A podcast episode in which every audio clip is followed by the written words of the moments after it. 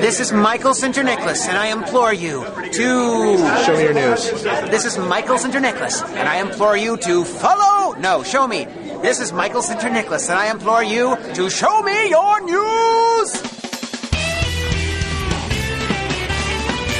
Show me your news. And now, coming through your speakers and into your ears, it's the gaming podcast that you all know and love. It's Show Me Your News.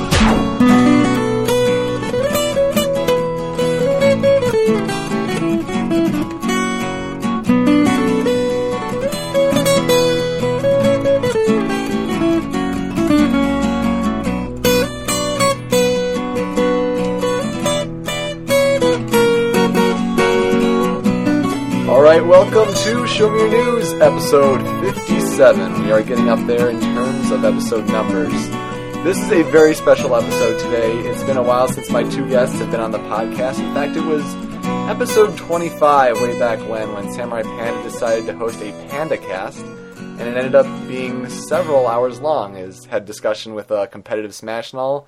But I welcome back M3D and Scav to the show. M3D, uh, we'll go for you first. Um, for those that don't know, introduce yourself. Hey everyone, this is uh, Jason Rice.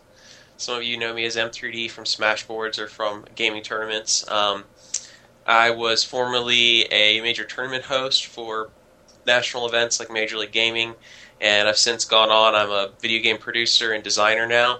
Um, but uh, I've been working on a little something special for everyone in the Smash community, so we're excited to talk about that today. Absolutely. It'll be very exciting to talk about that for those that have heard a little bit about it. Also on the team for that, that major event is Scav. Welcome, Scav. Hello, podcasting land. I've missed you guys so much. Uh, let's We see, have what, missed you what have I too. been doing?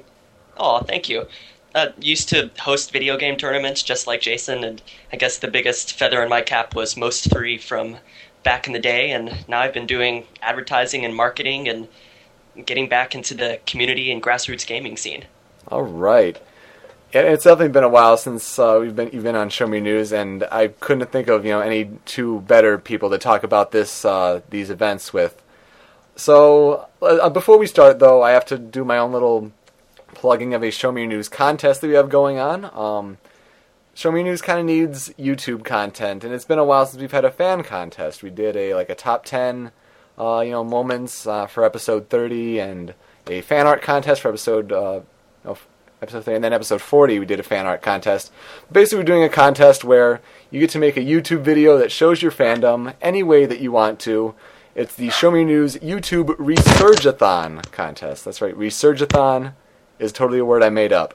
But still, um, the winner of this contest would get to be a guest in episode 60 of Show Me News. For more information, you can check out the Show Me Your News forums at showmeyournews.com slash forum. So go check that out if you want to be a future guest on the show. So let's start off today by uh, asking our guests and myself, what are you playing recently? I mean, I know you guys are two very busy guys, you know, with work and all that, and even work on this uh, this big tournament. But have you guys found time to play any video games recently? Uh, Scav, you want to go first? Sure, I beat Borderlands the other night. Borderlands. I haven't done any of the downloadable contents or anything, but that's a game I've been playing a lot because I'm a huge sucker for the giant red pleasure button that Diablo style gameplay gives you with, hey, I just got a new gun that is arbitrarily better than the last arbitrary gun that I got, and then I play for another three hours. hmm We have the Buzzsaw, who's a major fan of Borderlands. Um, what are your thoughts on the game? I play it. I've been doing it mostly single player just because it's been so much more difficult in recent days to get a bunch of people together and say, let's go shoot people for a couple hours. But I, I enjoy the single player gameplay a lot. I'm playing a soldier. I don't know how much you know about it, Jason, but uh, had it spec for soloing, so to speak, rather than its hilarious healing abilities. I will say I was surprised by the ending, but I'm assuming that we should not be going into that. Yeah, that might just be spoilers. Now, Yeah, no Borderlands. spoilers. Yeah. Don't spoil. As soon as I get my Xbox 360 fixed, I might have to check this out. So don't don't ruin anything for me. Yours is broken. How did it break? It red ringed. I've got a I've got a, a launch unit though, and it lasted like four years before Okay. it red ringed. So it, it it did me pretty good. So now I got to go and spend like eighty bucks and get it fixed before I can play any more games on it. But Huh, I've, I've never heard of that happening to an Xbox. Never Yeah. ever. um, Jason, what have you been playing? uh, let's see, lots of peekaboo, and Peekaboo. let's bang this thing into that thing, and say dad dad dad dad. Ah, yes. That's right. I had. I, Turns my- out, uh, oh, I was going to say Jason has a new member in his party since last we spoke. Yeah. He has access to a new game. It's based off the whole uh, Milo for Project Natal, and it involves a little girl. Yeah, my, my daughter was born in August this year, and she's awesome, and I love being a daddy. Um, so I don't get as much time as I used to for playing games. Um, Right. But kind of in the evenings after my wife and the baby go to bed, sometimes I squeeze in a little bit. And actually, I'm kind of boring. I, I've, I've realized at some point that I hadn't gotten like all the trophies in Brawl, and so I've been going back and like playing all the like Huh. home run contest and all star mode and stuff like that to finish unlocking everything. Yeah, and then like the Um, you got the game with like the flippers and all that. That's Yeah, I that mean, they awesome. just it, they've just got a whole bunch of really silly stuff you got to do to unlock everything. But so I've been doing that a little bit on the side, and then uh, Pokemon Heart Gold and Soul Silver are coming out, Yes. and so I've been trying to finish a playthrough of Pokemon I, I apologize for the barking, by the way. I might have to go punt a dog. It's okay. Your dog is the most adorable thing ever. It's a Mm. corgi for those that do not know. Just picture Ein, and you can picture my dog, There you go. who is making himself known. So if I suddenly mute, that's what happened. Uh-huh. Th- Sorry, Jason. That's all right. So so yeah, so I've been um, trying to finish a playthrough of Pokemon Platinum before Heart Gold and Soul Silver come out, so I'm all caught up and I've got all my legendaries and whatnot because we're going to be, you know, Pokemon Heart Gold and Soul Silver are going to kind of be important parts of my summer, so I want to be prepared for them. Absolutely, yeah. Um, plus, I think if I remember correctly, in Heart Gold and Soul Silver, you're able to uh, do you know trading with uh, different stuff and online, also like right from the get go, pretty much, which is surprising. Like you don't have to win like the first gym battle or anything like that, so you can have all your all your guys ready to go in platinum and just continue. Yeah. Pretty exciting. Um, so let's get into the top headlines. For Wait, the- wait, wait. What, Oh, what have you been playing, Yoko? what have I been playing? Of course, I'm trying to focus so much on you guys. I have been playing Metal Gear Solid 3. Now, last time I said I was playing Metal Gear Solid 2, and I love that release. game so much. But uh, yeah, I finished playing 3, and I kind of have mixed feelings about it because the story is just so fantastic, and you can't like.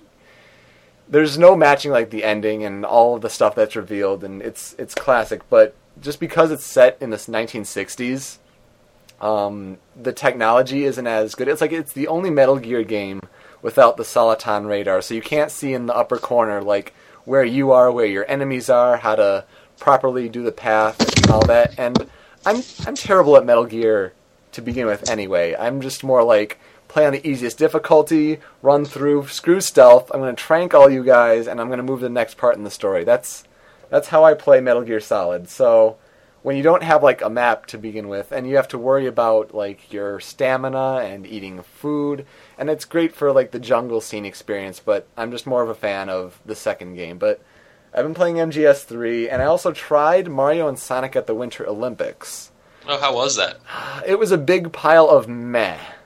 It was like it tried to do some things right, and you know, curling. You see curling on the t- on TV, and you know, in a couple days, the Winter Olympics will come to a conclusion. So, get in your curling watching while you can. But the game tries to emulate curling, and it does an interesting job of it. But then some other games are just not that fun. Like when you see uh, commercials that have like the figure skating part, when like the athletes are sitting on the plane, and there's Mario and Sonic and the big plushie.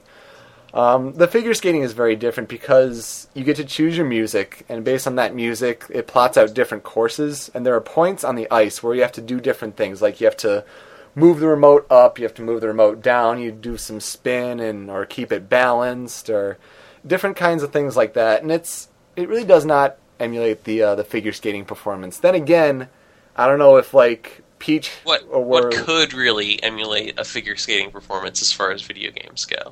I suppose that's a, a fair point. Um, maybe when Natal comes out. No, I'm, I'm kidding. But uh, I don't know. Maybe if uh, Sonic was wearing feathers or like some of those costumes that they have actually in figure skating, it might help the uh, the scenic experience and all that. But uh, Are there any like zany Nintendo power ups? Like, is there a blue shell you can shoot at somebody in bobsledding and knock them off, or can you throw a, a banana peel out on the ice while they're dancing? not I really. That that would needs to be in the real Olympics. Yeah, I mean, I, I think that would be an interesting addition, but they really tried, I think, to stay close to like try, uh, emulating the games as well as they could. And there are just some things that you know you wonder how they looked over. For example, in curling, oh, we got some nasty static. For example, in curling, um, when the CPU opponent decides to, you know, tell the uh, the sweepers to sweep, um, whenever they actually sweep, there's a sound cue that plays. And for example, uh, let's see. So if Daisy's like the one who pushed the rock, I don't know the exact curling definitions. Forgive me. They push the rock towards the house, um, and she's trying to tell their, uh, you know, her sweepers to sweep repetitively. It'd just be like, woohoo, woohoo, woohoo, and like it would not stop until they've stopped sweeping and you know the the rock has landed in the house. And like each character has their own little thing that they say but if they want to keep sweeping the the sound just loops and it's obnoxiously annoying. It's it's yeah. So it's it, it does some things okay but it's otherwise kind of irksome it's a it's a meh in my book All right. Sounds like a rental for the most part. There you go. Especially Right. because, I mean, Olympic games are just games that are like, you know, after the Olympics, nobody's going to really care to play anyway. So, Now I might go real curling tomorrow, like actually in the real life. in the real life, I, I mean, you'll have to like IRL IRL. Yeah, I've- I've heard of this. Uh, I'll tell you guys how it goes out in the world. In the meat world. hmm hmm But Yep. there's a place in Dallas that there's apparently a Dallas curling club. Because that, Wow. of course there would be curling in Texas. Why wouldn't there? and because of all the interest it's getting from the Olympics, they're having a big open house type thing. I think they said on the Olympics that there's like only sixty some curling, you know, clubs in the United States. I know there's one like maybe a half hour away, and one of my roommates is actually going curling. I think I think the main challenge is just be like you know finding the right sort of strength to gauge the throwing the rock and like the right kind of turn that they have on there. Yeah, it's a you know it's a game of it's a game of control. It's like golf. Exactly, but I- golf. I hear golf's there cool. a physical element to it though. Like you, the next morning you're sore. Hmm. Well, maybe that's for all the all the you know sweeping that you do. And, and the pucks are heavy pucks or stones. So or yeah, they're made of like like granite. I think they're 42 pounds or something like that. I don't know. Something Don't, like don't that. quote me on that. Can I just pause real fast and say, "Go Team USA hockey"? Absolutely. What an amazing game! I mean, Canadian fans, you're, you're going down on Sunday. Just saying. we beat you once. We're going to beat you again. Yeah, six goals in 12 minutes. Amazing. Yeah, I, I could Amazing. not shut up about hockey yesterday. I must have been annoying my friends to to no end. But I mean, yeah, it's been so much fun to watch. I mean, all right, the first ten minutes of the game yesterday was really fun to watch. After that, you didn't really miss anything. But I mean, that that USA Canada game from the, this past Sunday. yeah, that was was pretty epic. I mean, we haven't beat them in what 50 years of international play. I'm a little worried about the the game on Sunday, but you know, just got to have faith. And, uh, and they're to getting a silver. I mean, this this is already so far beyond my expectations for USA hockey, especially with the direction that they took it. Because the team made the conscious decision this year: we're not going to have the old veterans, not the names that you recognize, Right. and because they're all 35 and over. And while they're fantastic players historically, they're not the future of the league. And so they have all these really no name players. I mean, I'm exaggerating a little bit, but the number of people that know who Kane is, Mhm. it's not that large. Right. Unless you live in Chicago, but but yeah, I mean, what is it? If you just compare the rosters to Canada's, like Canada's is so stacked, and like they should win gold, but they're not. Ha ha ha ha. Just, just regardless, it's a big win for North America Absolutely. and all of the North American fans. So with Russia and Sweden not even meddling, it's it's definitely an interesting uh, sort of time for Olympic hockey. But before we uh, keep talking about Olympics for the rest of the episode, let's talk about the main reason why you guys are on the show. It's we got to really start pushing this uh, this tournament on a podcast front. Uh, Jason is the uh, the head honcho, and Scav and I are only willing to help. You know, um, for this big tournament he's pulling. So, Jason, let's talk about the airship. yeah, so um, I've been kind of out of the the loop as far as tournament hosting goes for a long while, working on my career and.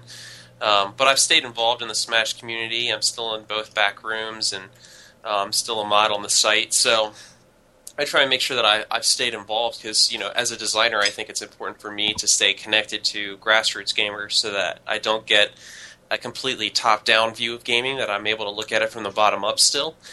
And um, so, you know, I've stayed involved. And this past fall, you know, there was a lot of discussion going on in the, the Brawl back room about, you know, people saying, you know, well, what are we going to do about a national this year? Are we going to rely on Evo? Or are we going to look for Major League Gaming to do something for us? Uh, can we find a way to make one of our events bigger?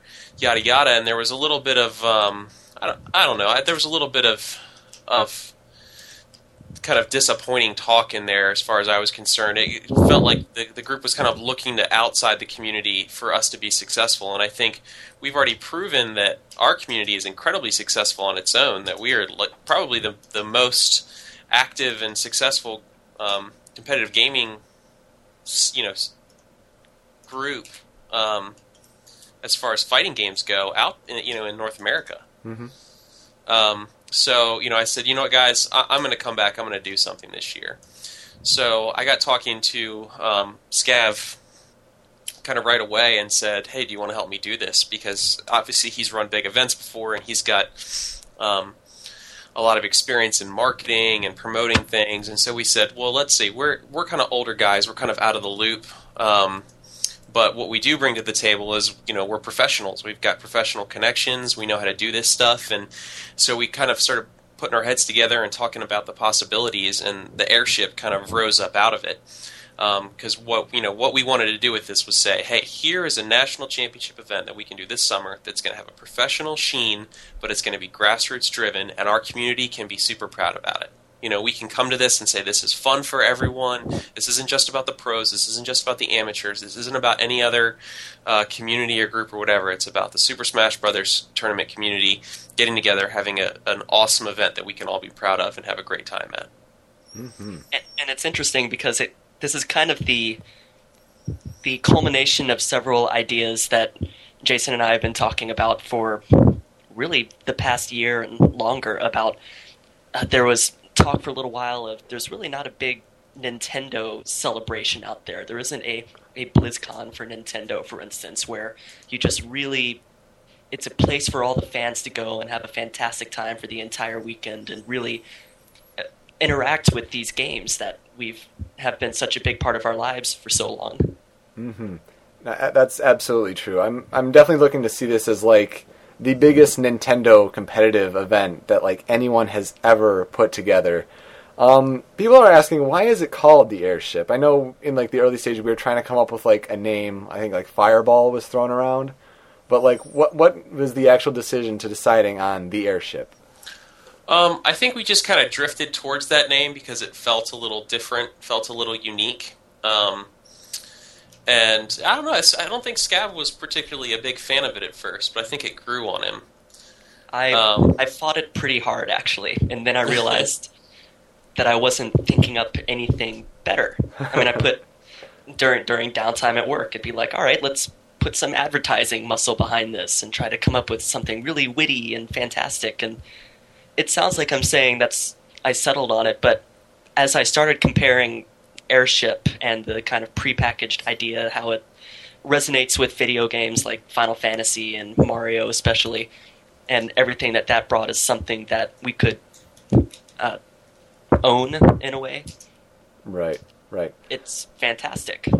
Absolutely. So, let's see, Jason. Let's give the the specs about the tournament. You know, time, location, events.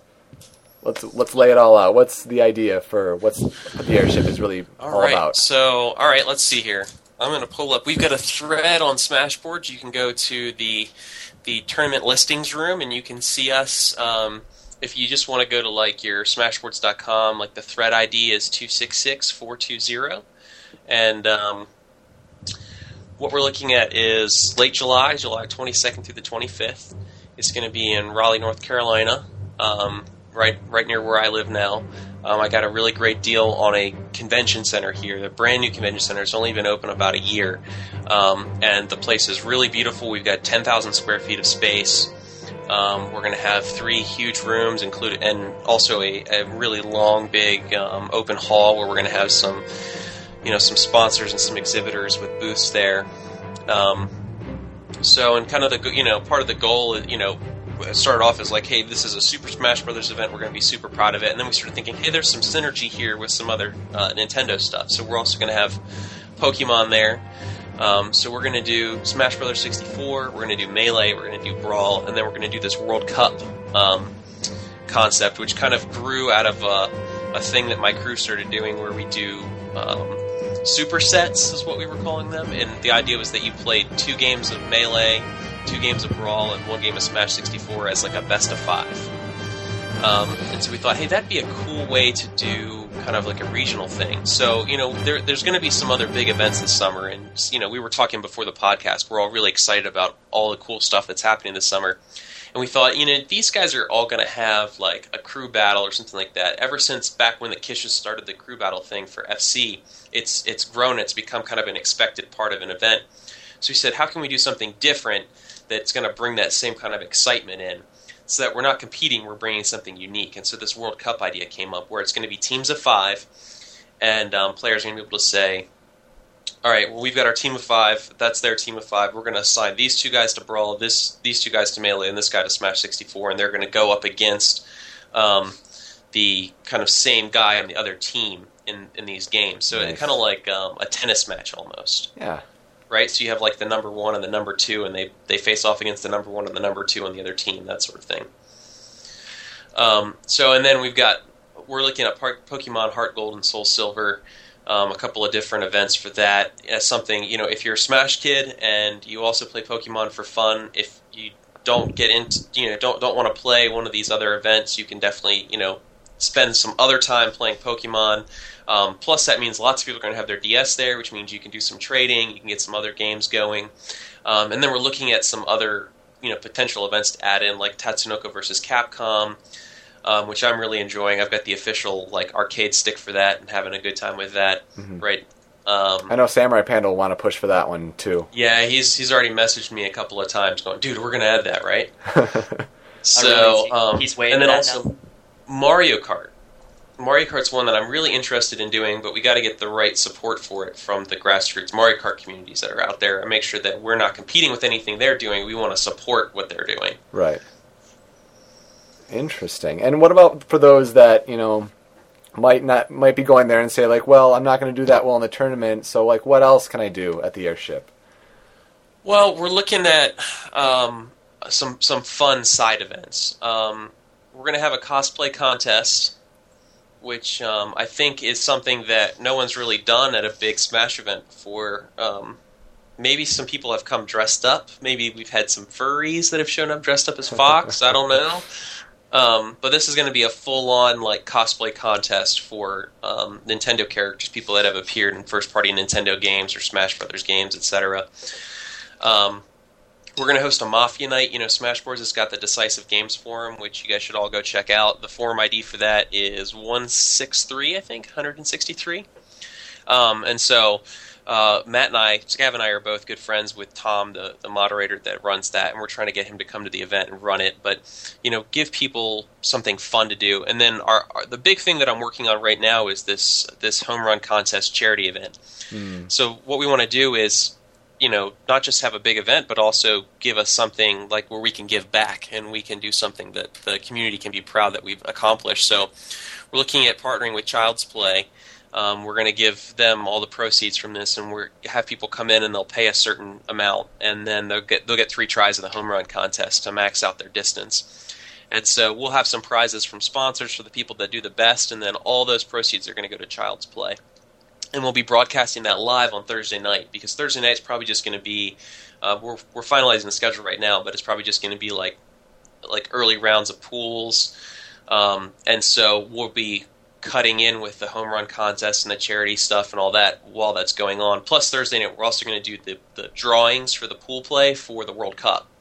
So kind of like they do at a real World Cup where they do like pool selection event, we're going to do that thing too. We're going to be drawing names out of a hat and probably we'll probably spice it up. Probably won't be a hat. It'll probably be like a box with some decorations on it. Maybe like a Make it fancy. like a like a, uh Mario Brothers question box sort of thing, or I don't know. There you go. But um, and we're looking at a few other things right now, which we're not ready to announce. But we're going to have fun for everyone the whole time, especially with the the sponsor booths that are going to be there. We're going to have Monster Energy drink. We're going to have uh, the Escapist magazine, and we've got a couple other things in the works that hopefully we can announce soon. Um, so even if you come and you're not going to do that great in the tournament, you can come, you can get your matches in, and then you can have fun the rest of the time. And on top of that, we've got a whole room set aside for free play. So there's going to be side events going on in that room, and you're going to be able to sit down and play games with people from, you know, in Europe or from across the country, people that you talk to on the boards that you've never met in person before. You're going to get to sit down and really, you know, have a good time with them. So I think it's going to be a lot of fun for everyone. And and uh, that's really the key is that there's always something going on. I mean, a lot of times there's there's a big topic on the forums right now about how double double elimination only tournaments are going by the wayside because half the people that play in that tournament go 0 and 2 right. and then they can't do anything anymore. So between pool play and the sponsor booths and all these side events that are going on, there's going to be plenty of stimulation. Absolutely. And Scav, talk about what your part on the, the airship crew, the, you know, the directors, if you will. What's your what's your role? Uh, This is kind of a new thing for me. I keep on forgetting that I'm not in charge of the bracket. And uh, what I'm focusing on now is the media that we're using, and especially the live stream, Twitter, podcasting, blogging, and creating a product for everybody that's there to be able to interact with leading up to the event, but also that's for everybody that can't make it. If you can't go to uh, the day of the tournaments or you want to follow what's going on, just total media coverage where you're seeing these guys are playing on this live stream. These people are playing right now. Uh, Mewtwo King just got knocked out by whoever. Oh my god! Gasps, OMG, shocker. and, and coordinating all of that so that it all works together. And you can go to this one page and say, "I know exactly what's going on right here." Uh, we want to have, for instance, the cosplay contest contest on the live stream. right. Right, and you know that in case anyone's wondering, the reason why we brought Peter on board here, Yoko, is that we said, "Hey, look, we've got all these events now, and there's you know you get 300 or 500 people that are coming. We think we're going to break 600 easily for airship, so we're going to have this big crowd here. But what about all the thousands of other people at home? Is this still Mhm. going to be something they can be proud of?" And when you look at some of the other streams that have been delivered for big events recently, is there's all this downtime, and you're watching random people play friendlies while there's tournament matches going on, and um, so we wanted to make sure that the live stream is something that's going to be an, a cool product all the way through, and it's going to be something that you know we can't promise that every second is going to be super entertaining, but we want to make sure that we get all the games up there. We want to make sure that um, there's you know when there's downtime, we're filling it with something. We're going to have some video contests that we're going to announce soon, so that we're going to have give people from the community an opportunity to create content that we can put up on the stream and say, hey, here's a video from Smasher two two seven, check it out. You know, um, and so what we want to do is make sure that even if you're you know not able to come you're too young to travel on your own or you've got a job that's got you stuck where you're at or you're in summer school or you're from you know korea or brazil or australia and you can't make it this is still something that you can be excited about and you can say hey the airship was a good experience even though you weren't there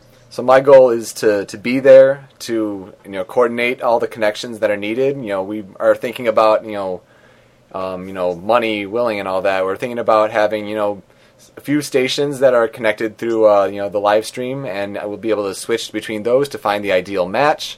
We'll have like a camera that's placed on the crowd, so we can switch to that as well. We'll have a camera on the broadcasters. My idea is you know to be the MC and do commentary, especially on brawl matches. Have a few people come in from time to time, maybe do some small interviews. And the key is also going to be at the end of each night, we're going to do live Show Me Your News episodes from the floor. We're going to, you know, have, you know, winners and, you know, key tournament players have interviews. And we're going to, you know, do some plugging for the, sp- our sponsors and all them to make them happy. And even some special surprises. We haven't figured it all out yet, but this is the idea. And it's, you know, going to be in late July. And it's going to be a hell of a ride. Yoko's take on Sports Center. Exactly, exactly. I've I've done some play-by-play commentary for Brawl in the past. It's been a little bit, but I definitely have some time to prepare and make it as enticing and ear-pleasing as possible. And eye pleasing. It's going to be video. Oh, Remember, this isn't just absolutely. audio this time. So Yeah. There you go. So it'll be Smash Center. There you go. That that's not terrible. Yeah. Um. So for and we don't have a website up yet. It's in construction. But for those who are listening to this episode, wondering, you know, in the future, wondering what the airship is, what are the website hopefully going to be at that you can uh, learn all this about the airship? Well, let's let's hold off on announcing that for right now. 'cause we- Okay. We, may have something special in the works, so we'll see what happens. You can Google the airship. How about that? And you'll you'll be sure to find it. Um, so let's see. Any let's see the uh, other gaming headlines recently. Here's some brawl topic. The uh, the brawl tier list, the version four of the tier list recently came out, and um, you know people are you know sharing their opinions on the smash boards and all about it. Um, giving a quick rundown, Meta Knight is at the top. He's in his own tier at the S tier. Kind of broke away from Snake there. Uh, at the high tier, uh, A is Snake. Diddy Kong has been rising up there because of ADHD's play. Falco, Ice Climbers, Marth, and Wario.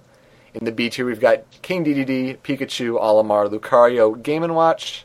Middle tier, we have C, Pit, Toon Link, Zero Suit Samus, Kirby, Rob. D, Donkey Kong, Peach, Fox, Luigi, Wolf. E is Sheik, Pokemon Trainer, Sonic, Ness, and Bowser. Now we're getting into the low tier. We've got F, we got Lucas, Ike, Yoshi, Mario, Captain Falcon, Samus, Jigglypuff, and in the bottom tier, the G tier, we have three The Zelda Triforce. characters. The Triforce, indeed. Zelda, Link, and Ganondorf. I think that's the thing that sticks out most to me when I look at this, is just that it does make sense because these characters are absolutely not as strong, but the way the voting worked out, just to have those those Triforce uh, holders, you know, work out perfectly, it's a little bizarre to look at, wouldn't you say? Well, you know, the thing is, the what's what I think has been cool recently about the Brawl Back Room is that we're getting really good at looking at data now. Um, you know, you've got guys like uh, I want to make sure I pronounce this right. Is it Ankoku? Yeah. hmm Ankoku, you know, he collects all this tournament data. And so we've got, you know, character data, we've got character rankings, we've got all this stuff. So we're able to look at this from not just a, hey, this is our opinion, like from an actual factual statistical standpoint and help make these determinations now. And, you know, that's why you see, um, even though Zelda, like, I, I've seen some really good Zelda players out there. Um, but Zelda just isn't doing it in tournaments right now, and that's you know that's where she kind of got got dinged. You know, I think she went down. Would she go down two tiers? I think yeah, she went down like nine spots. Yeah, she went down nine spots, and that's just you know that's a result, you know, partially of voting, but also partially from you know we look at the tournament data and we say, hey, look, she's not killing it right now, and that's the same thing with Meta Knight, um, kind of taking over the top tier all by himself, breaking away from Snake.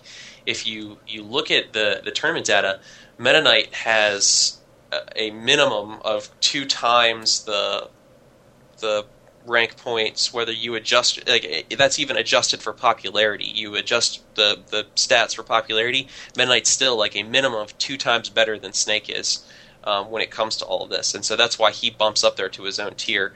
And i think the next closest is diddy at like 4x so you know there is there's a statistical gap there that we had to account for when we put the tiers together, and I, I know there's going to be some griping, complaining about it, but the fact is that the the data backs it up. It's not just the the voting of the the backroom members. And yet people still have objections and they think the brawl back room is crazy and all that and they, they like to troll Scav. Does anything stick out uh, in your eyes uh, on the tier list there? I'm just amazed by how involved the process has gotten. Where back in the day what consisted of nothing more than asking everybody's opinion on who was the best, and that's why you would also see these wild oscillations where a Marth goes from low tier to top tier because of the appearance of some guy named Ken. Mm-hmm. And uh, now we have all of this data that set. Um, one thing I wanted to ask you is in reading the tier list, they're arranged very specifically, and it looks like they have a relation to other people that are in their exact tier, like everybody in the D relates to one another in a certain way? Like, is that saying that everybody in the D tier has, say, a 50% chance of beating somebody else in that tier? Um, you know, I actually recently is was removed from the uh, the brawl backroom because I wasn't that you know. Um, I, I did the podcasting for the back room there, but I wasn't that like helpful as far as like making my own rankings go. But I don't think it's really particularly placed as far as like there's a percentage, you know, as to you know what character can beat which character. I think it's that you know everyone, as far as I remember, Clay, I think everyone makes their own list, and then you know all the members like they're averaged together with like statistics and all that. And I think it's just a matter of like how they uh, how the numbers separate each other, and they try to make you know. I think that's really how it is because you know you have some tiers that are have uh, more characters than another, and it's probably just a matter of like how close, uh, how closely knit you know these uh, these numbers come in. Uh, Jason, do you have any insight as to that? Um, you know, I don't want to. You know, we, we had a problem recently, people leaking information out of the back room. Right. That's against the rules. So I don't want to reveal too much about the process. I just wanted to say that the statistics factor in. You know, Yeah. it's a big deal to us right now, and we've had a lot of really, you know, heated discussions recently about how we analyze the s- statistics and um, what things come out of that, and um, how much we should weight that against the opinions of top players and those sorts of things. So all that stuff is being considered, and obviously. Tier lists change. These things aren't absolute. They're based on how people are performing, what things people tease out of their characters, how they do win tournaments, that sort of thing. So, um, you know, the the brawl back room doesn't say, "Hey, look, this is the gospel. Uh, these characters are in this order. These are the best, yada yada." But we say this is our best. This is our best estimate right now. This is how we feel like the the competitive game has shaped um, the tournament scene, and this is what you can expect as far as performance goes out of these characters. So. Um, you know, people will grate. People are going to complain about anything. You're you- you're always going to have like a main of a particular character that's going to be upset about one thing or another. Oh, I should have been. There's no way Fox should be in the tier above Sonic. Sonic should be on the same tier as Fox. And if you're going to put uh, Toon Link in the C tier, well then Pikachu's got to be in the C tier too. I mean, there's there's always going to be debates like that that rage on, and that's just you know, it's a beautiful part of human the human experience. We disagree, but we still somehow coexist and the important part is that we have a good time and we play a game that we enjoy and we treat each other with respect. Mm-hmm. And it sounds like that's an important change in philosophy too, where the tier list isn't people talking about kind of getting into the game design of it. They're not saying this character is better than that one, that Olimar is flat out better than Pit. It's saying this is a snapshot of the current metagame. I think that's an important distinction to make because a lot of people, when they say, "Oh, here's a new tier list," uh, let's look at the brawl tier. It they just don't have an understanding of what a tier list actually is, and like like you said, like they just sometimes think that it's like, "Oh, this character is better than this character no matter what," and of course, like player skill will factor into it. I mean, if you have a really you know really strong Ike player like you know Kirk back in the day, I know he was a good. I'm just looking at random characters, but like if you have a you know strong Ike player and then not, not so good uh, Falco player, it's not saying that Falco will beat the Ike because you know Falco's in high and Ike's in low. It's you know character still uh, skill does make a difference.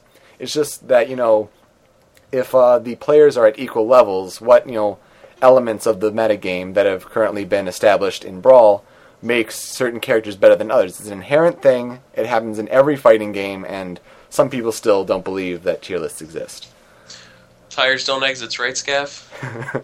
I've heard that before somewhere. Yeah. I even have that on a shirt.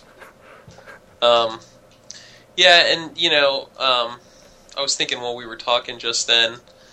You, you, you look, you know, you say characters, your player skill factors into this. Look at, check out, um, I think it's on Swordguard's YouTube account, where you look at just the, the signature on Ally's posts. Um, he's got videos of himself playing as Captain Falcon, beating like uh, a Meta Knight player in a grand final in a tournament. Yeah. So, like character, you know, character attributes are important, and how people are, you know, doing in tournaments is important. But at the same time, like if you're a really fantastic player, you can do really fantastic things. So, um, you know, as I've been saying with people for years, I mean, I've been involved in doing the tier list since 2003, um, going all the way back to some early melee tier lists before, um, you know, we thought that Falco was particularly as good as or you know in the same tier as Fox or Marth or whoever. I mean, pretty early stuff. Um, I've been telling people, you know, this this isn't a a judgment of your character. It's not a judgment of you as a player. It's just you know, don't take it personally. Just take it as motivation to do better at the next tournament and move your character up if that's how you feel about him.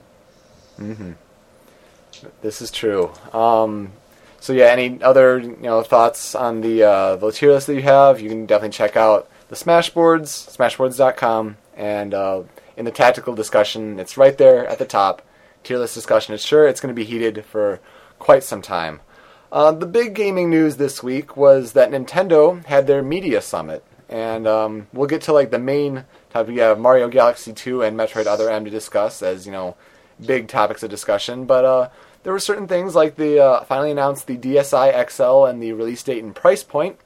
Uh, you have March 28th is the release date in North America for 189.99 US dollars.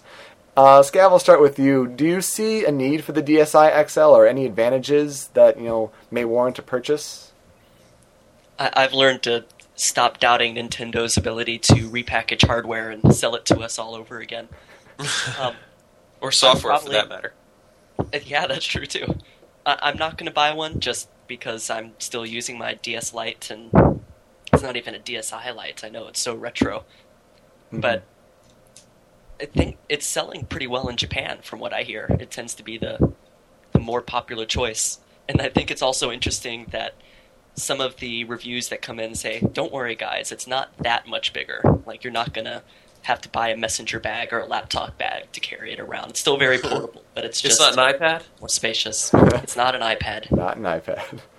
Apparently, the screen's like 93% bigger and it can fit in like uh, back pockets of jeans or something like that, but it's still a sizable increase. That's for sure. Uh, Jason, your thoughts on the DSi XL? Um, you know, Nintendo's had a really interesting strategy, and a lot of pundits like to poo-poo it. You know, they say, "Oh, well, the Wii's just a gimmick machine," and the DS, you know, when it first came out, oh, they're they're not going to be able to find the right software to put on it, and the gimmick's going to die soon, and yada yada. And Nintendo has stayed the course, and they're incredibly wealthy for it. You know, like their their stock has just gone up incredibly, both literally and figuratively, as far as I'm concerned.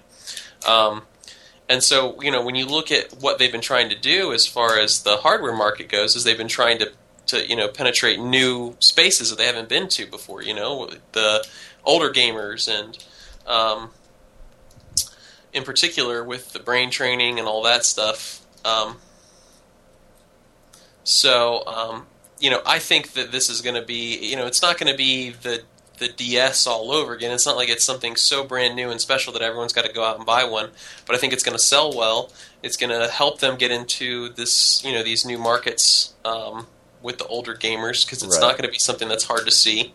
It's going to accomplish their goals. And so, whether you know the average Show Me Your News listener should go buy one or not, um, buy one if you want a bigger screen or your DS Lite is broken or something like that. But you know whether we need it or not, it, it, there's a market for it, and Nintendo's going to sell to that market, and I think they're going to be successful in it. So, Absolutely. I- I'm looking forward to like when Nintendo actually implements with you know the DS, like the plans that they've been having for like they uh you know since Nintendo is a part owner of the Seattle Mariners uh, baseball team. For those that do not know, um, they've been doing stuff like you can play you know trivia contests, you can order food uh, during you know accessing the Nintendo Wi-Fi in their stadium. I'm looking forward to like advances like that, like they were talking about at E3, where you could have it in an airport and you could check to see if your flight's on time, things like that. I'm looking for more of like the real life application, and I think those kind of things will definitely appeal to the uh, the older demographic, and a bigger screen absolutely helps. So I mean, Well, I mean, that Yeah. kind of fits into the whole like iPhone, iPad model, you know, where So you, so you see it becoming, becoming more of a convergence device. Like like it seems like Sony's been trying trying to move that way too, but they just haven't just haven't had the execution for it. Mhm. yeah, I- absolutely. Um, for those that could not make out the static sta- Scav, you're kind of kind of staticky, really? but Oh, it was really? basically saying that like, How's that? How's that? um, not much better. I don't know why. Beer, beer. Robot voice. Oh um, no, that's how it really sound. Really sounds. Hmm, yeah, I mean, you could just be switching a little thing on your vocal cords. Who knows? Um, but yeah, basically, yeah, it's like a convergence sort of thing that Sony's been trying to do. Absolutely. Um, so let's see. Yeah, that's the DSi XL. Um, they also the idea of the media summit was for uh, them to get into their uh, their first half uh, games of the year. Uh, the second half of the year will be more focused for uh, E3, and I wonder what they're going to talk about at GDC later in March. But that's a topic for a different time.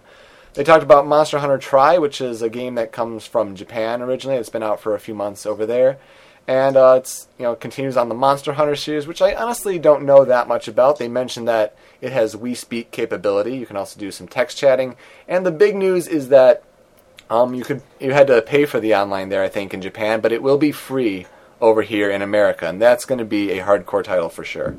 Yeah, and in Japan, Monster Hunter is just such a huge franchise, and it hasn't gotten as much traction in the U.S. Um, as it has over there.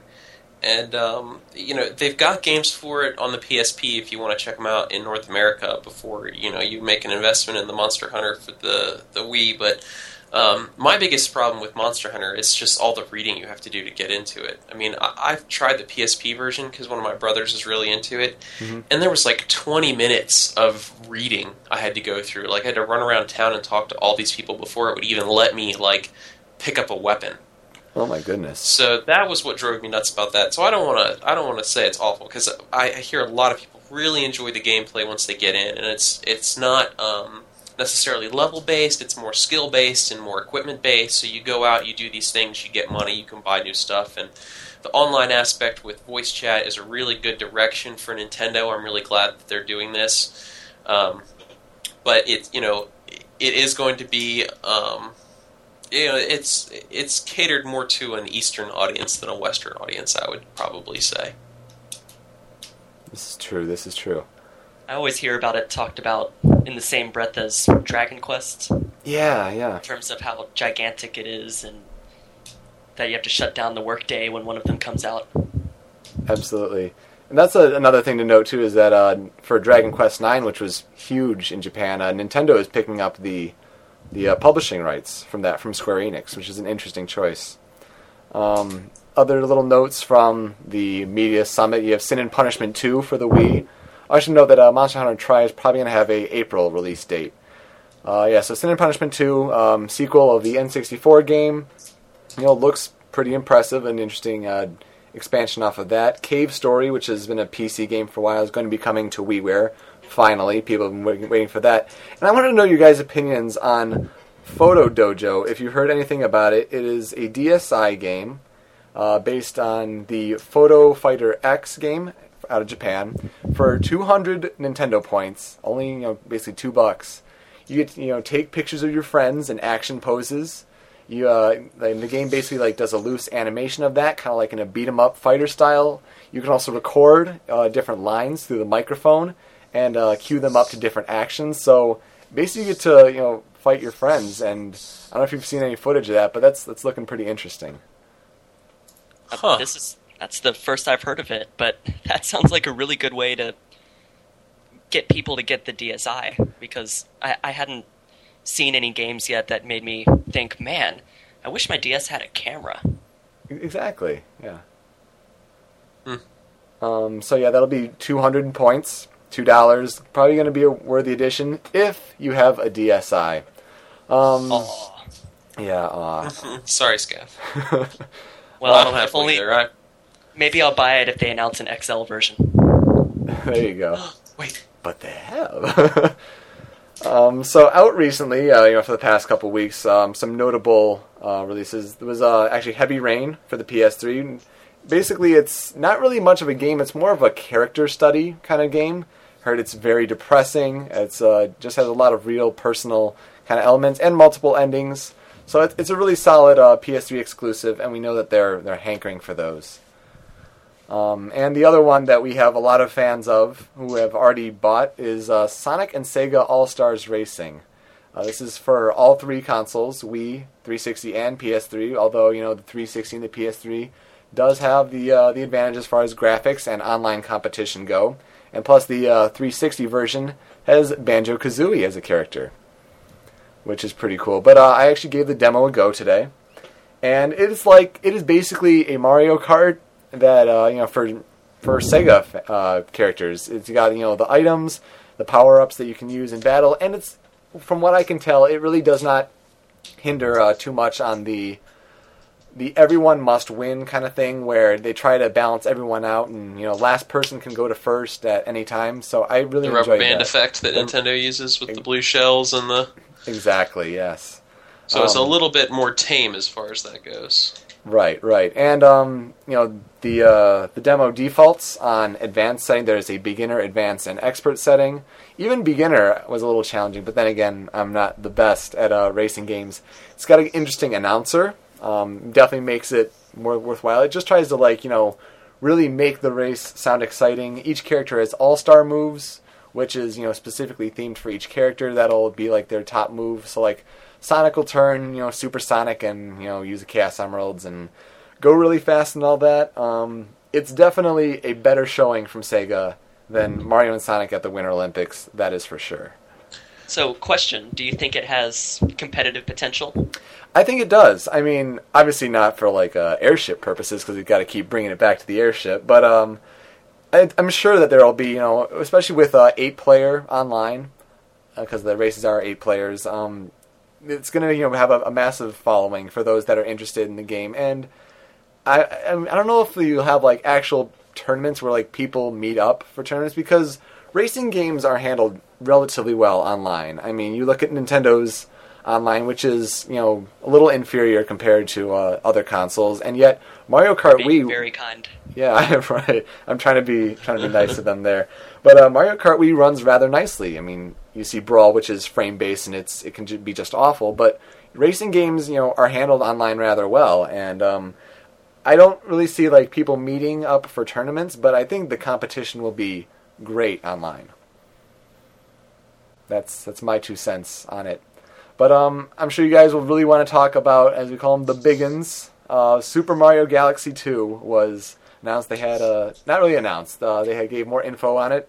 Had a trailer and um, it gave a release date finally of May 23rd.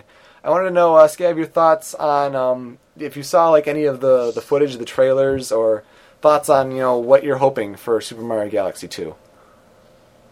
Gonna buy it.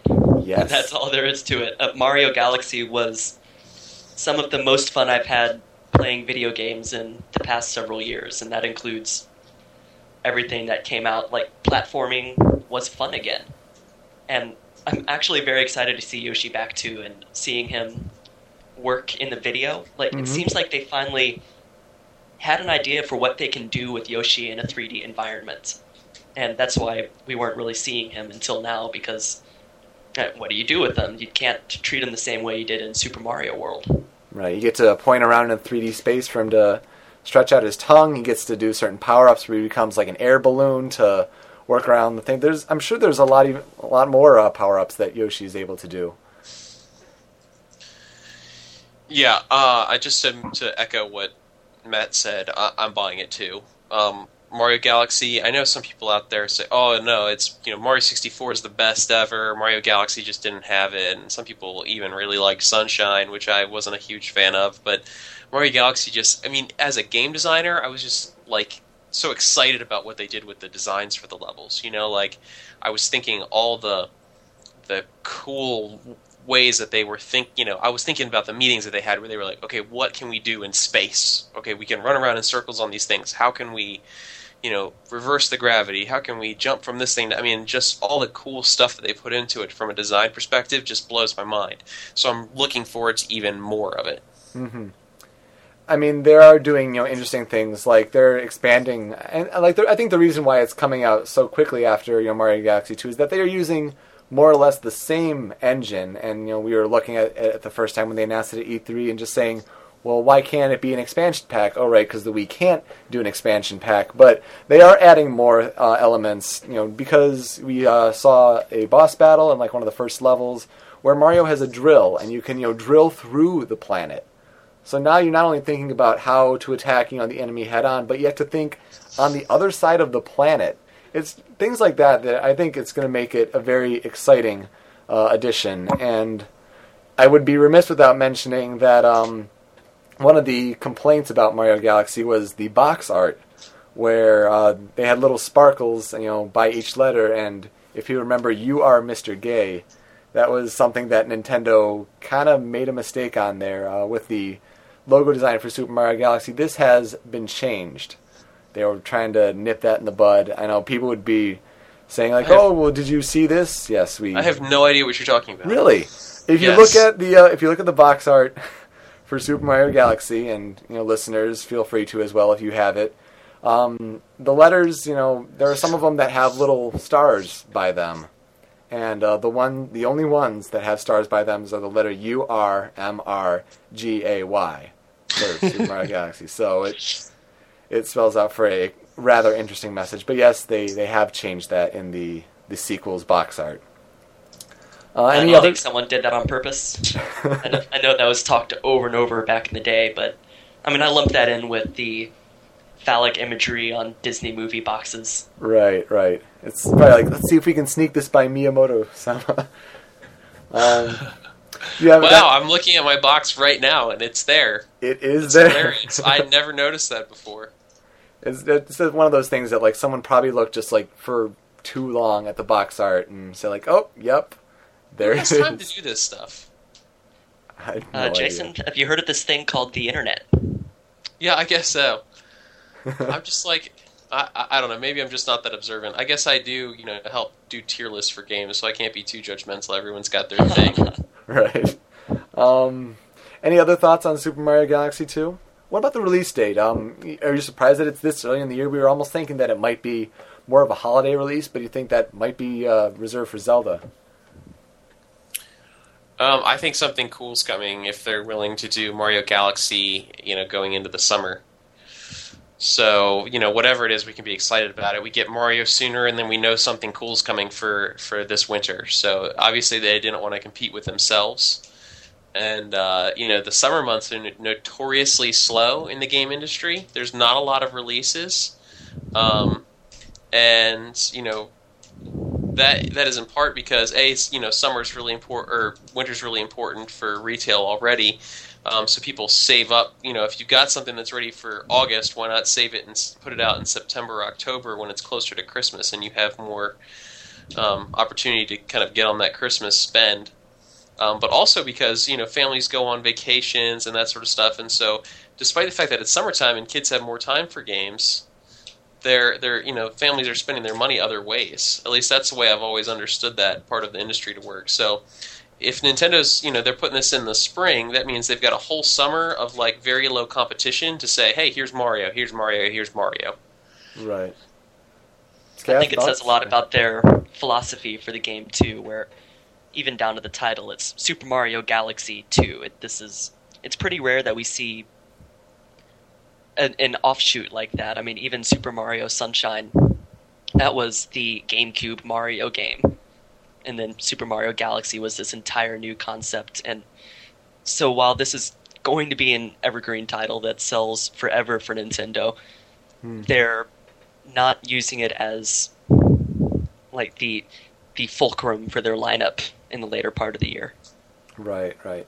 And Nintendo does have a strong, you know, upcoming lineup, which is usually like it's going to be on one of the weaker times of the year. But you've got uh, Red Steel Two from Ubisoft um, in you know coming this March is going to be a, a very strong title. It's getting a lot of you know good press.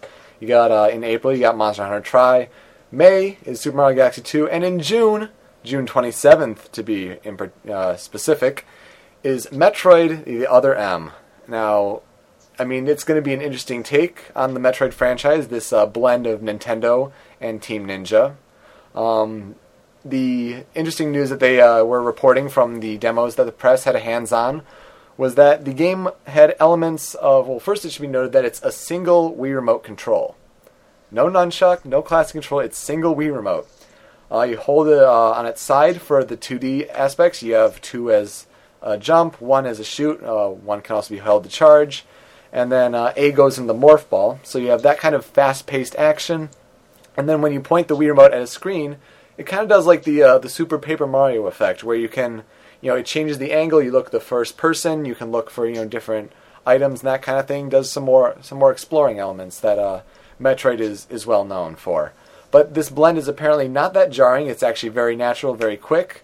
Um, and guys, you think that uh, I think my main question that I have about Other M is that you have some Metroid fans who originally started with Prime and got used to that whole exploration thing. Sure, you have you know the original Metroid, you have Super Metroid, which are well known for the 2D elements. But what do you think about this blend between um, you know the the 2D and then almost like the 3D adventure uh, elements? Scav, we'll start with you. I feel like I have to play it first. I mean, I've been watching the videos and or video as the case may be, and I don't know what to make of it yet. Like, I don't know if I'm going to sit down and say, you know, this is a neat idea, but I, I wish I was had a controller in my hands, or at least that, that I wish I had the analog stick on the nunchuck. Mm-hmm. It, it seems like the the execution of it is going to be very important, and I'm skeptical over. I- I'm probably going to be renting it first, unless the reviews are just out of this world. Right. Jason.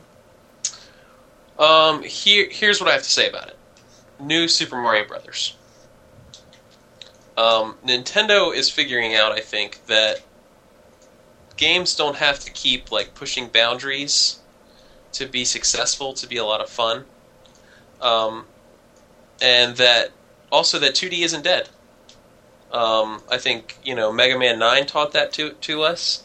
New Super Mario Brothers taught that to us, and there's been a lot of cool platforming games that have been coming out. So we're seeing some some cool stuff happening here, and so I think what they're doing is they're going back to some of these kind of 2D roots for for Metroid. And just because there are people that started Metroid with Prime, doesn't mean that they can't get into this. There are people that started Mario with Smash or with um, with 64 or with Sunshine even. I mean, there are a lot of kids in the Smash community out there the big fans of Show Me Your News that are too young to really remember playing the NES and the SNES back in the day, or didn't play it that much. And their big gaming system, like, has been the you know the GameCube or the Xbox or whatever. And so, regardless of that, New Super Mario Brothers was a big deal. So I think this can be a big deal too if they execute it properly. And I think what it's they're great doing. to see that Nintendo's not afraid to reinvent its core properties o- over again. I mean, we made the joke earlier about Nintendo repackaging software and selling it to us, but uh, that is what they did with New Super Mario Brothers, and it's really what they did with Metroid Prime as well. I remember people being really upset about Metroid going to first person. They said it's never going to work. It's not going to have that same adventuring feel. It's not even developed by guys in Japan. And they used that Prime label to say, all right, we have several Metroid properties. I'm, I'm curious also what you guys think about uh, how you think the game's difficulty will pan out because Nintendo did have the stigma for a while last year that oh they're not treating their hardcore games quote unquote with respect that they're making them easy so that anyone can get into them and you know corruption was Metroid Prime 3 corruption was relatively easy Mario Galaxy was in comparison really easy people are saying that Mario Galaxy 2 might be difficult um, New Super Mario Brothers is rather challenging do you think that we'll be seeing a a difficulty uh, ramp up in Metroid Other M here? Um, I think there's a chance we'll see difficulty settings. Again, you know, going back to Nintendo's business model now, they want everyone to play. And that's the only way the industry can keep growing. There's only going to be so many, you know, um, people that are interested in specific types of content. I, you know, I, I'm, I've been a gamer pretty much my whole life. I played the NES back in the day when it first came out. Um, and now I'm in my late 20s. I've got a, a daughter, I've got a career, and I don't have time to put in 40 hours into a game to, to become incredible at it. You know, I don't have time to, um, get lost in these really intricate worlds. And some people do, but a lot of people don't. And that's why I think you see kind of this casual thing growing, um, where you know they don't demand a whole lot. They what they're what they're trying to do is give you a fun experience. Um, so I don't think that it's necessarily not treating it with respect. Is it's opening the doors for more people to play, and there there are games out there for people who want difficult games or who want competitive games, even on a Nintendo console. I mean, um, you look at like the Conduit that came out last summer. Um, good game, not like the the best first person shooter ever, but a really great first person shooter for the Wii. And it sold so poorly that Sega says, "All right, well, we're not going to do um, we're not going to do hardcore games on the Wii anymore." So that stuff existed, and players didn't support it. So why should Nintendo keep spending money to give you know people who don't support their products stuff that they want? Do so you- I mean that content exists out there, but it doesn't necessarily have to be part of Nintendo's strategy to make things as hard as possible for it to be successful or respectful to the franchise. Do you think a further software implementation of the Super Guide from New Super Mario Bros. Wii would help achieving, you know, and getting that sort of uh, demographic? Certainly, you know that it, it's. I know a lot of people want to laugh at it, but you know, the thing is, is that everyone has fun a different way. You know, it's like saying what's what's better, baseball or football, or what's better, uh, Mario or Sonic, or you know, you can make your case for who's more influential and who makes more money and whatever else. But in the end, what it comes down to is, I have more fun watching hockey on television than I do watching baseball on television. So you know, entertainment is you know it's not um, something we should get snooty about. We should just look at it as we're continuing to get products that are you know fun, exciting, and as long as they're fun and exciting, we keep spending money on them, and we are you know are happy to see our favorite characters again. But um, it's not like Nintendo's like George Lucasing Mario Brothers because uh, they they want to make the games a little bit more accessible. This also isn't. I don't think this is new for Nintendo either, especially with the Mario games. They've always had this organic difficulty curve where in every single Mario game you can skip 60 or 70% of the levels uh, with the proper shortcuts or the star roads. And I remember when I was little, that was the only way that I played it. I would always go to that warp pipe and go to the last level. And so they basically say we can you can the challenges are there if you want it if you want to get all 120 stars in galaxy or if you just want to play the game and have fun you can do it with just 70 Interesting. Now, i uh, also think it's no coincidence that as games have become more and more popular it's correlated with the unforgiving levels going down i mean you get good old days syndrome with guys that are our age saying oh back in my day games were hard and playing on the NES you would have to die 50 times just to get through a level and learn the pattern in the most intricate manner possible. And that wasn't fun for most people. Right, right. Uh, one last thing I want to touch on Metroid Other M, and I'll Scav, I'll ask you first. Um, is the idea that you know that's going into Samus's uh, into her past and her backstory and all that, and the fact that they're actually giving her a voice when she's usually silent, aside from you know the random grunts here and there. I'm personally hoping that uh, they actually cast Jennifer Hale for those video game voice actor junkies out there. Um, what she's done, let's see, she's Naomi Hunter in the Metal Gear franchise, and she's uh, her. Jennifer Hale did the quote unquote grunts in the Prime series. Um, she also did another big role that's not really coming to me right now, and that's to bother me tremendously. But, um, Scav, what do you think about actually giving Samus a voice and having that lend to her backstory?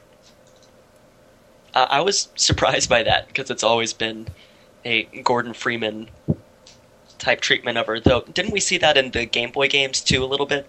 They started becoming a little bit more story driven Yeah, yeah. and uh, character based, especially like, oh, great, now I have something that's going to bother me. But whatever, moving on.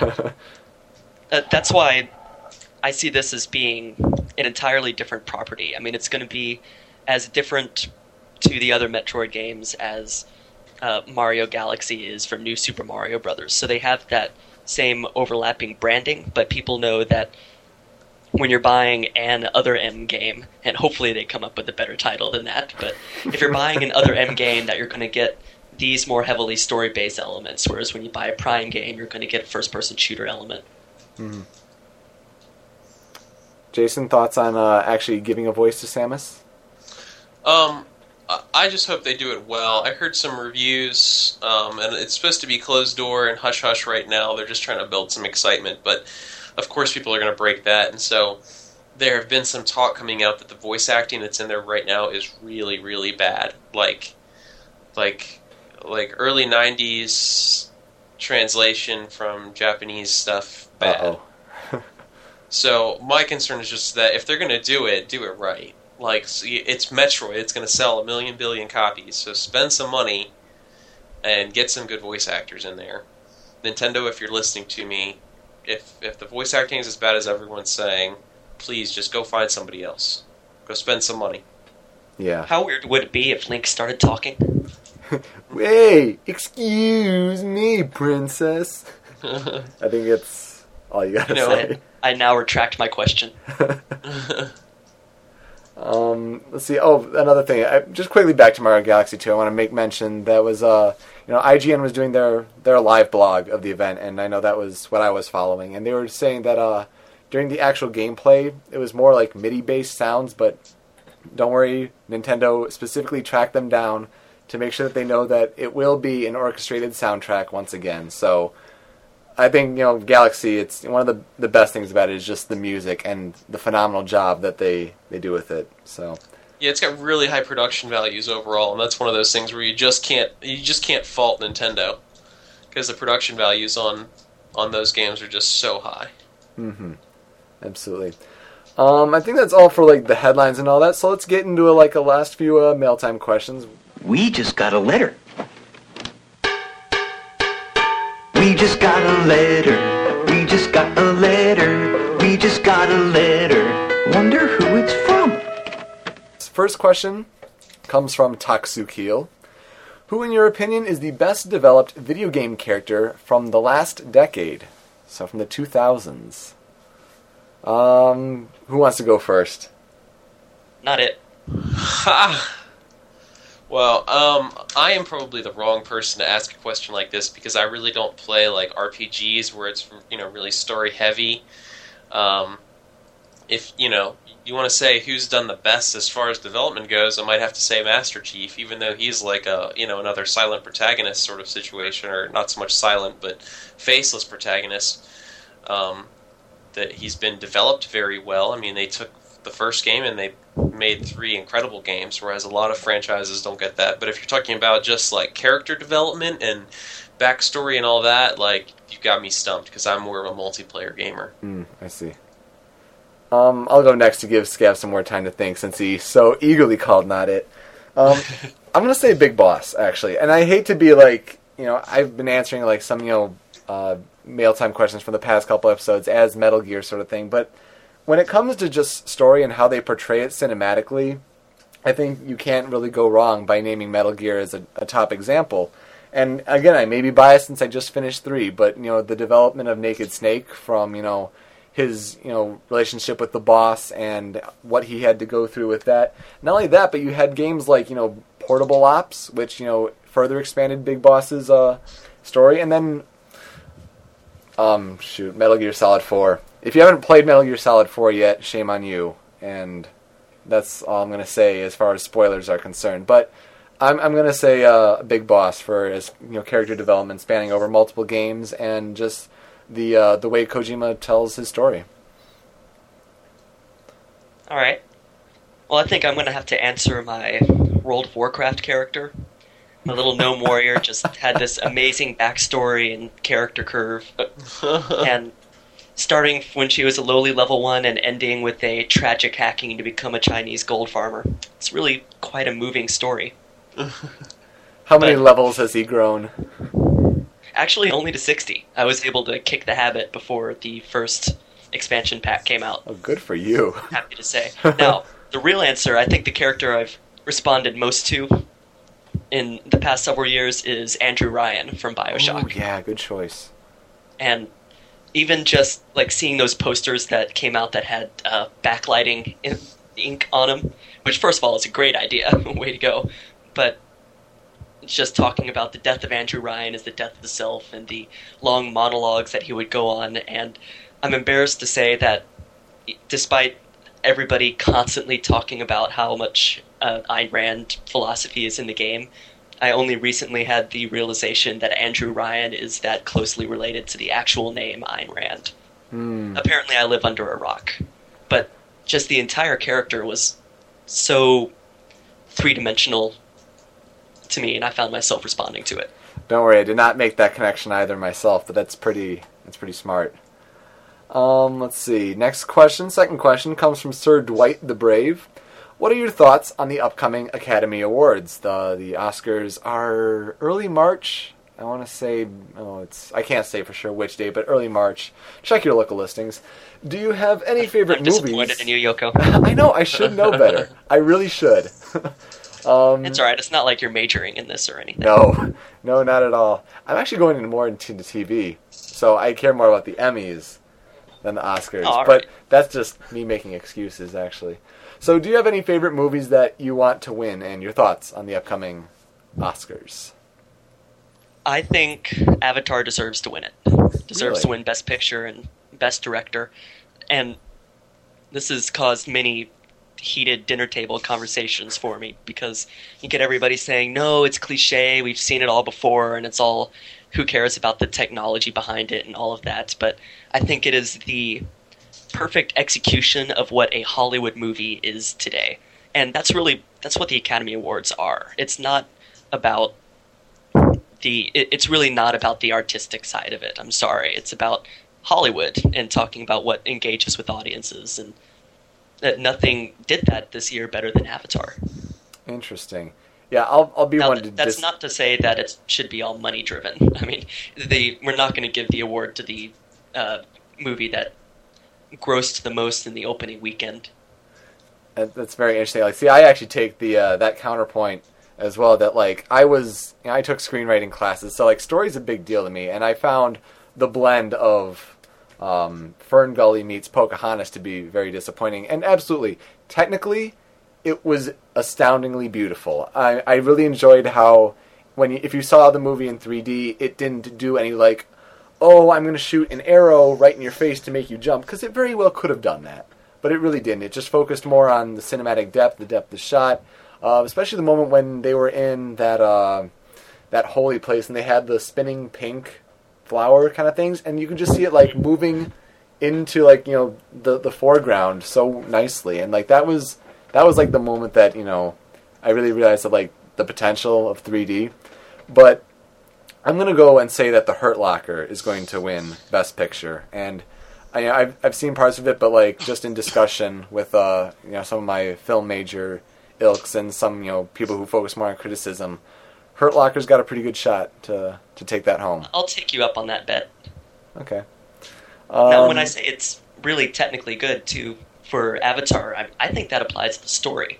The way he took the standard Hollywood plot, and he knows every archetype and plot point and beat that needs to go into a script that people react to, and with everything with how it was set up, like the uh, the the final climax being set up in one of the very first scenes of the movie, for instance, it was all very meticulous, meticulously put together to be this mythological, uh, mythical journey, hero's journey type story. That really, it's the best execution since the first Star Wars, I think. but dude, he could have picked a better name than Unobtainium, and for that to be a MacGuffin that it just like Uh, yeah, ultimately but- disappears at the end. That- That's an unfortunate ongoing joke in science fiction that it's like the Wilhelm scream where we keep on hearing it just because people that make movies think it's funny. right. And I mean, I'm with you. It wasn't it wasn't interesting in the core, and it wasn't a good name in Yeah, I, I I just I appreciate like as far as technology goes, like James Cameron has certainly changed the way we are going to make movies. You know, especially big blockbusters. I mean, now you see. I mean, how many movies are going into 3D now? They just announced that the the final two Harry Potter movies they're going to push out to 3D because of the success of um, of Avatar, and so obviously he's changed the way films are going to be made. But as far as storytelling goes, I was so bored with with what Avatar had to offer, and I know that it was a good story, and lots of people are really excited about it. Um, this is the type of like I mean, he he pulled it straight out of like TVTropes.org and like put together this this whole plot.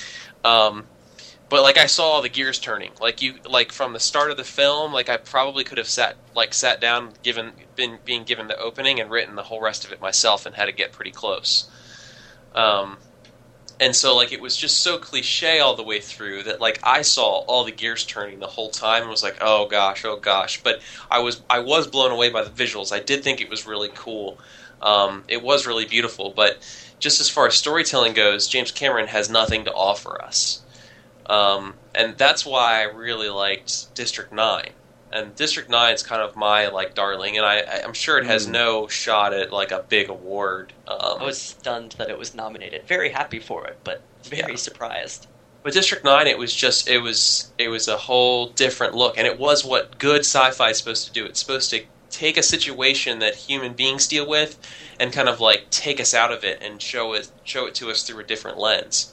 And so I thought, as far as storytelling goes, District Nine was just like oh, it was so so incredible. And then you know, if I got to say a feel good movie, I really loved Up this year. And I know that it's weird to call that a feel good movie considering all the sad stuff that was in it, but I thought it had a really beautiful message and it was really well executed. And I'm a big Pixar fan, so Yeah, that's no, that that's almost like a shoe in for best animated. So it, it's it's good that like it should at least win something because that was a, a very strong movie. Um, I know the question, the person who asked the question, uh, Sir Dwight the Brave, is a big fan of Up in the Air, and I don't know how many if you guys saw that one.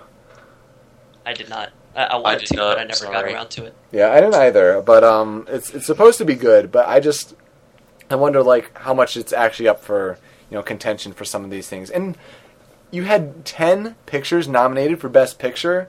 I, I, think was when I- about to ask about that. That seems like a lot. it is a lot. I mean, usually like they just like stop at five, and it, the first time I saw that, I, the first thing I thought of was, I'm not looking forward to you know when these movies come out on DVD, and it's like everyone's just going to be like Oscar nominated for Best Picture, and that's going to be like all in their commercials or on their box art or something like that.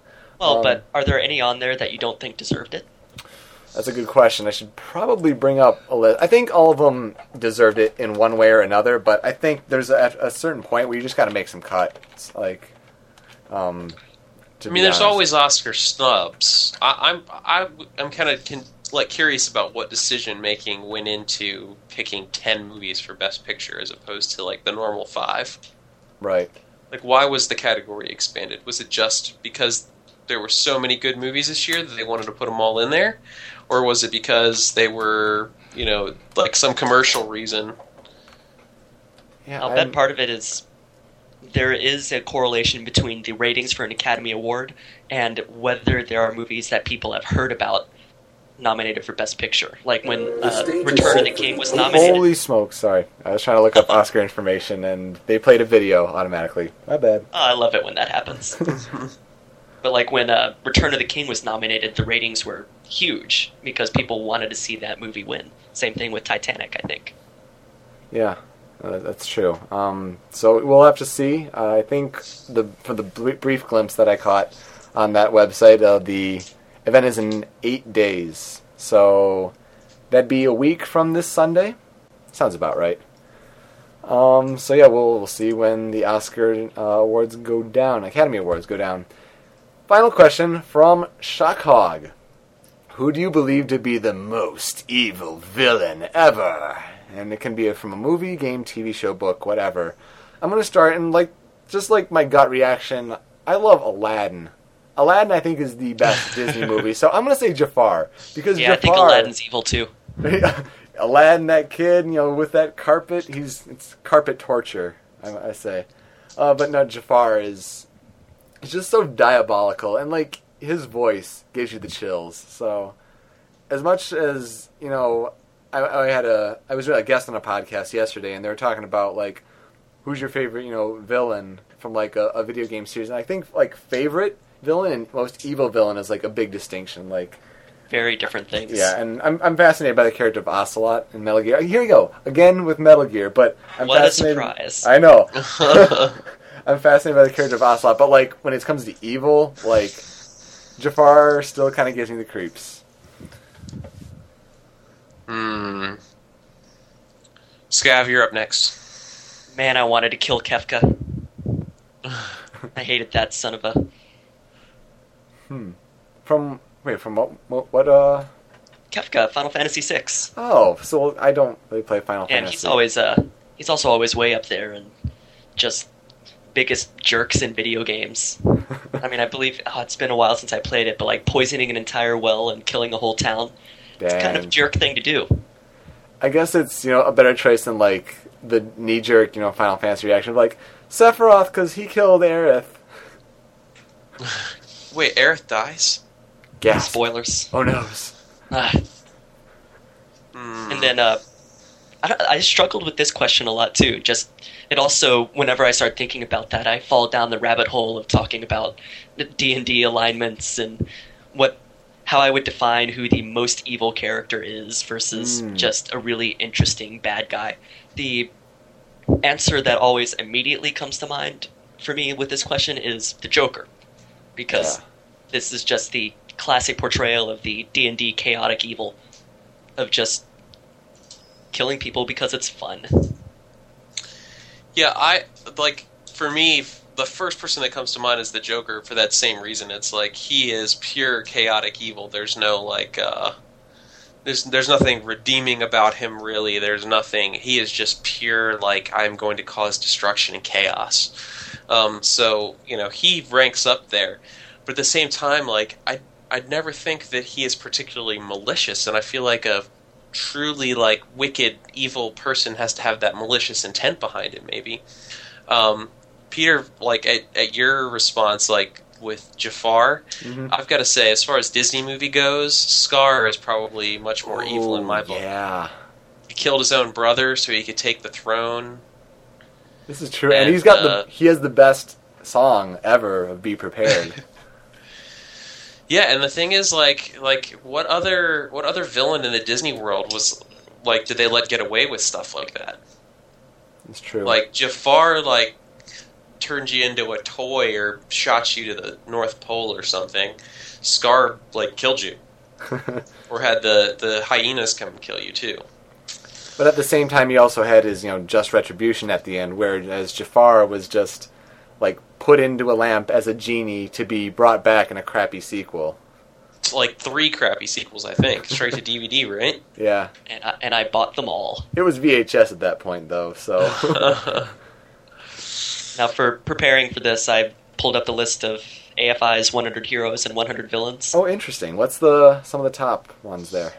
Uh, well, here, who, who do you think would be number one? Bear in mind that this was uh, written a little while ago, Oh, so gosh. like the Joker isn't on there. But it, tell you what, if you name somebody in the top five, which should be pretty easy if you just think of archetypal public consciousness evil, Darth Vader, Yeah, number three. yeah, number three. Okay. That's a pretty standard one. Um, is would Luke Skywalker be a matching hero then, or Oh, where is? I'm sure Luke Skywalker's on there somewhere. Indiana Jones is number two for heroes, Oh, that's bad. but uh, number one is Hannibal Lecter, okay? followed by Norman Bates, Darth Vader, the Wicked Witch of the West. Uh, number five, I thought was interesting. Nurse Ratched from One Flew Over the Cuckoo's Nest, Oh, interesting. and I gotta say, I kind of agree with that. She's kind of a terrible human being. And then uh, Mr. Potter from It's a Wonderful Life, Alex Forrest from Fatal Attraction, Glenn Close, Mhm. Uh, Phyllis Dietrichson from Double Indemnity. It's been so long since I've seen that movie. yeah. Uh, Regan McNeil from The Exorcist and the Queen from Snow White and the Seven Dwarfs rounds out the top ten. Wow. Definitely That's a a decent range list. Yeah, I don't disagree. The alien's on there. Hal is on there. The shark from Jaws. The then- shark. Number 20 is probably my favorite. It's just Man from Bambi. Hmm. Yeah. The Hunter. wow. And I, I thought of another one. Did you guys ever play the game The Seventh Guest? I This haven't. was like early 90s. I loved that game when I was little and it terrified me. But the main villain of that game, Stauf, is. You don't get a lot more evil than stealing the souls of children and putting them in dolls. Ugh. That's kind of creepy. I don't know what you guys do with your free time, but I'm against that. Is like Stauf supposed to be like a rearrangel of Faust, or Yes. uh huh? Clever, clever game. Clever, clever. Brilliant. So I think that Wait, about Did, did you answer one, Pe- Peter? what's that? That's right. I you he said the Metal Gear Jafar. I did say Jafar. I went first. I was nice and spared you guys. um, but no, like Darth Vader is a good choice. That's that's one that definitely easily comes to mind.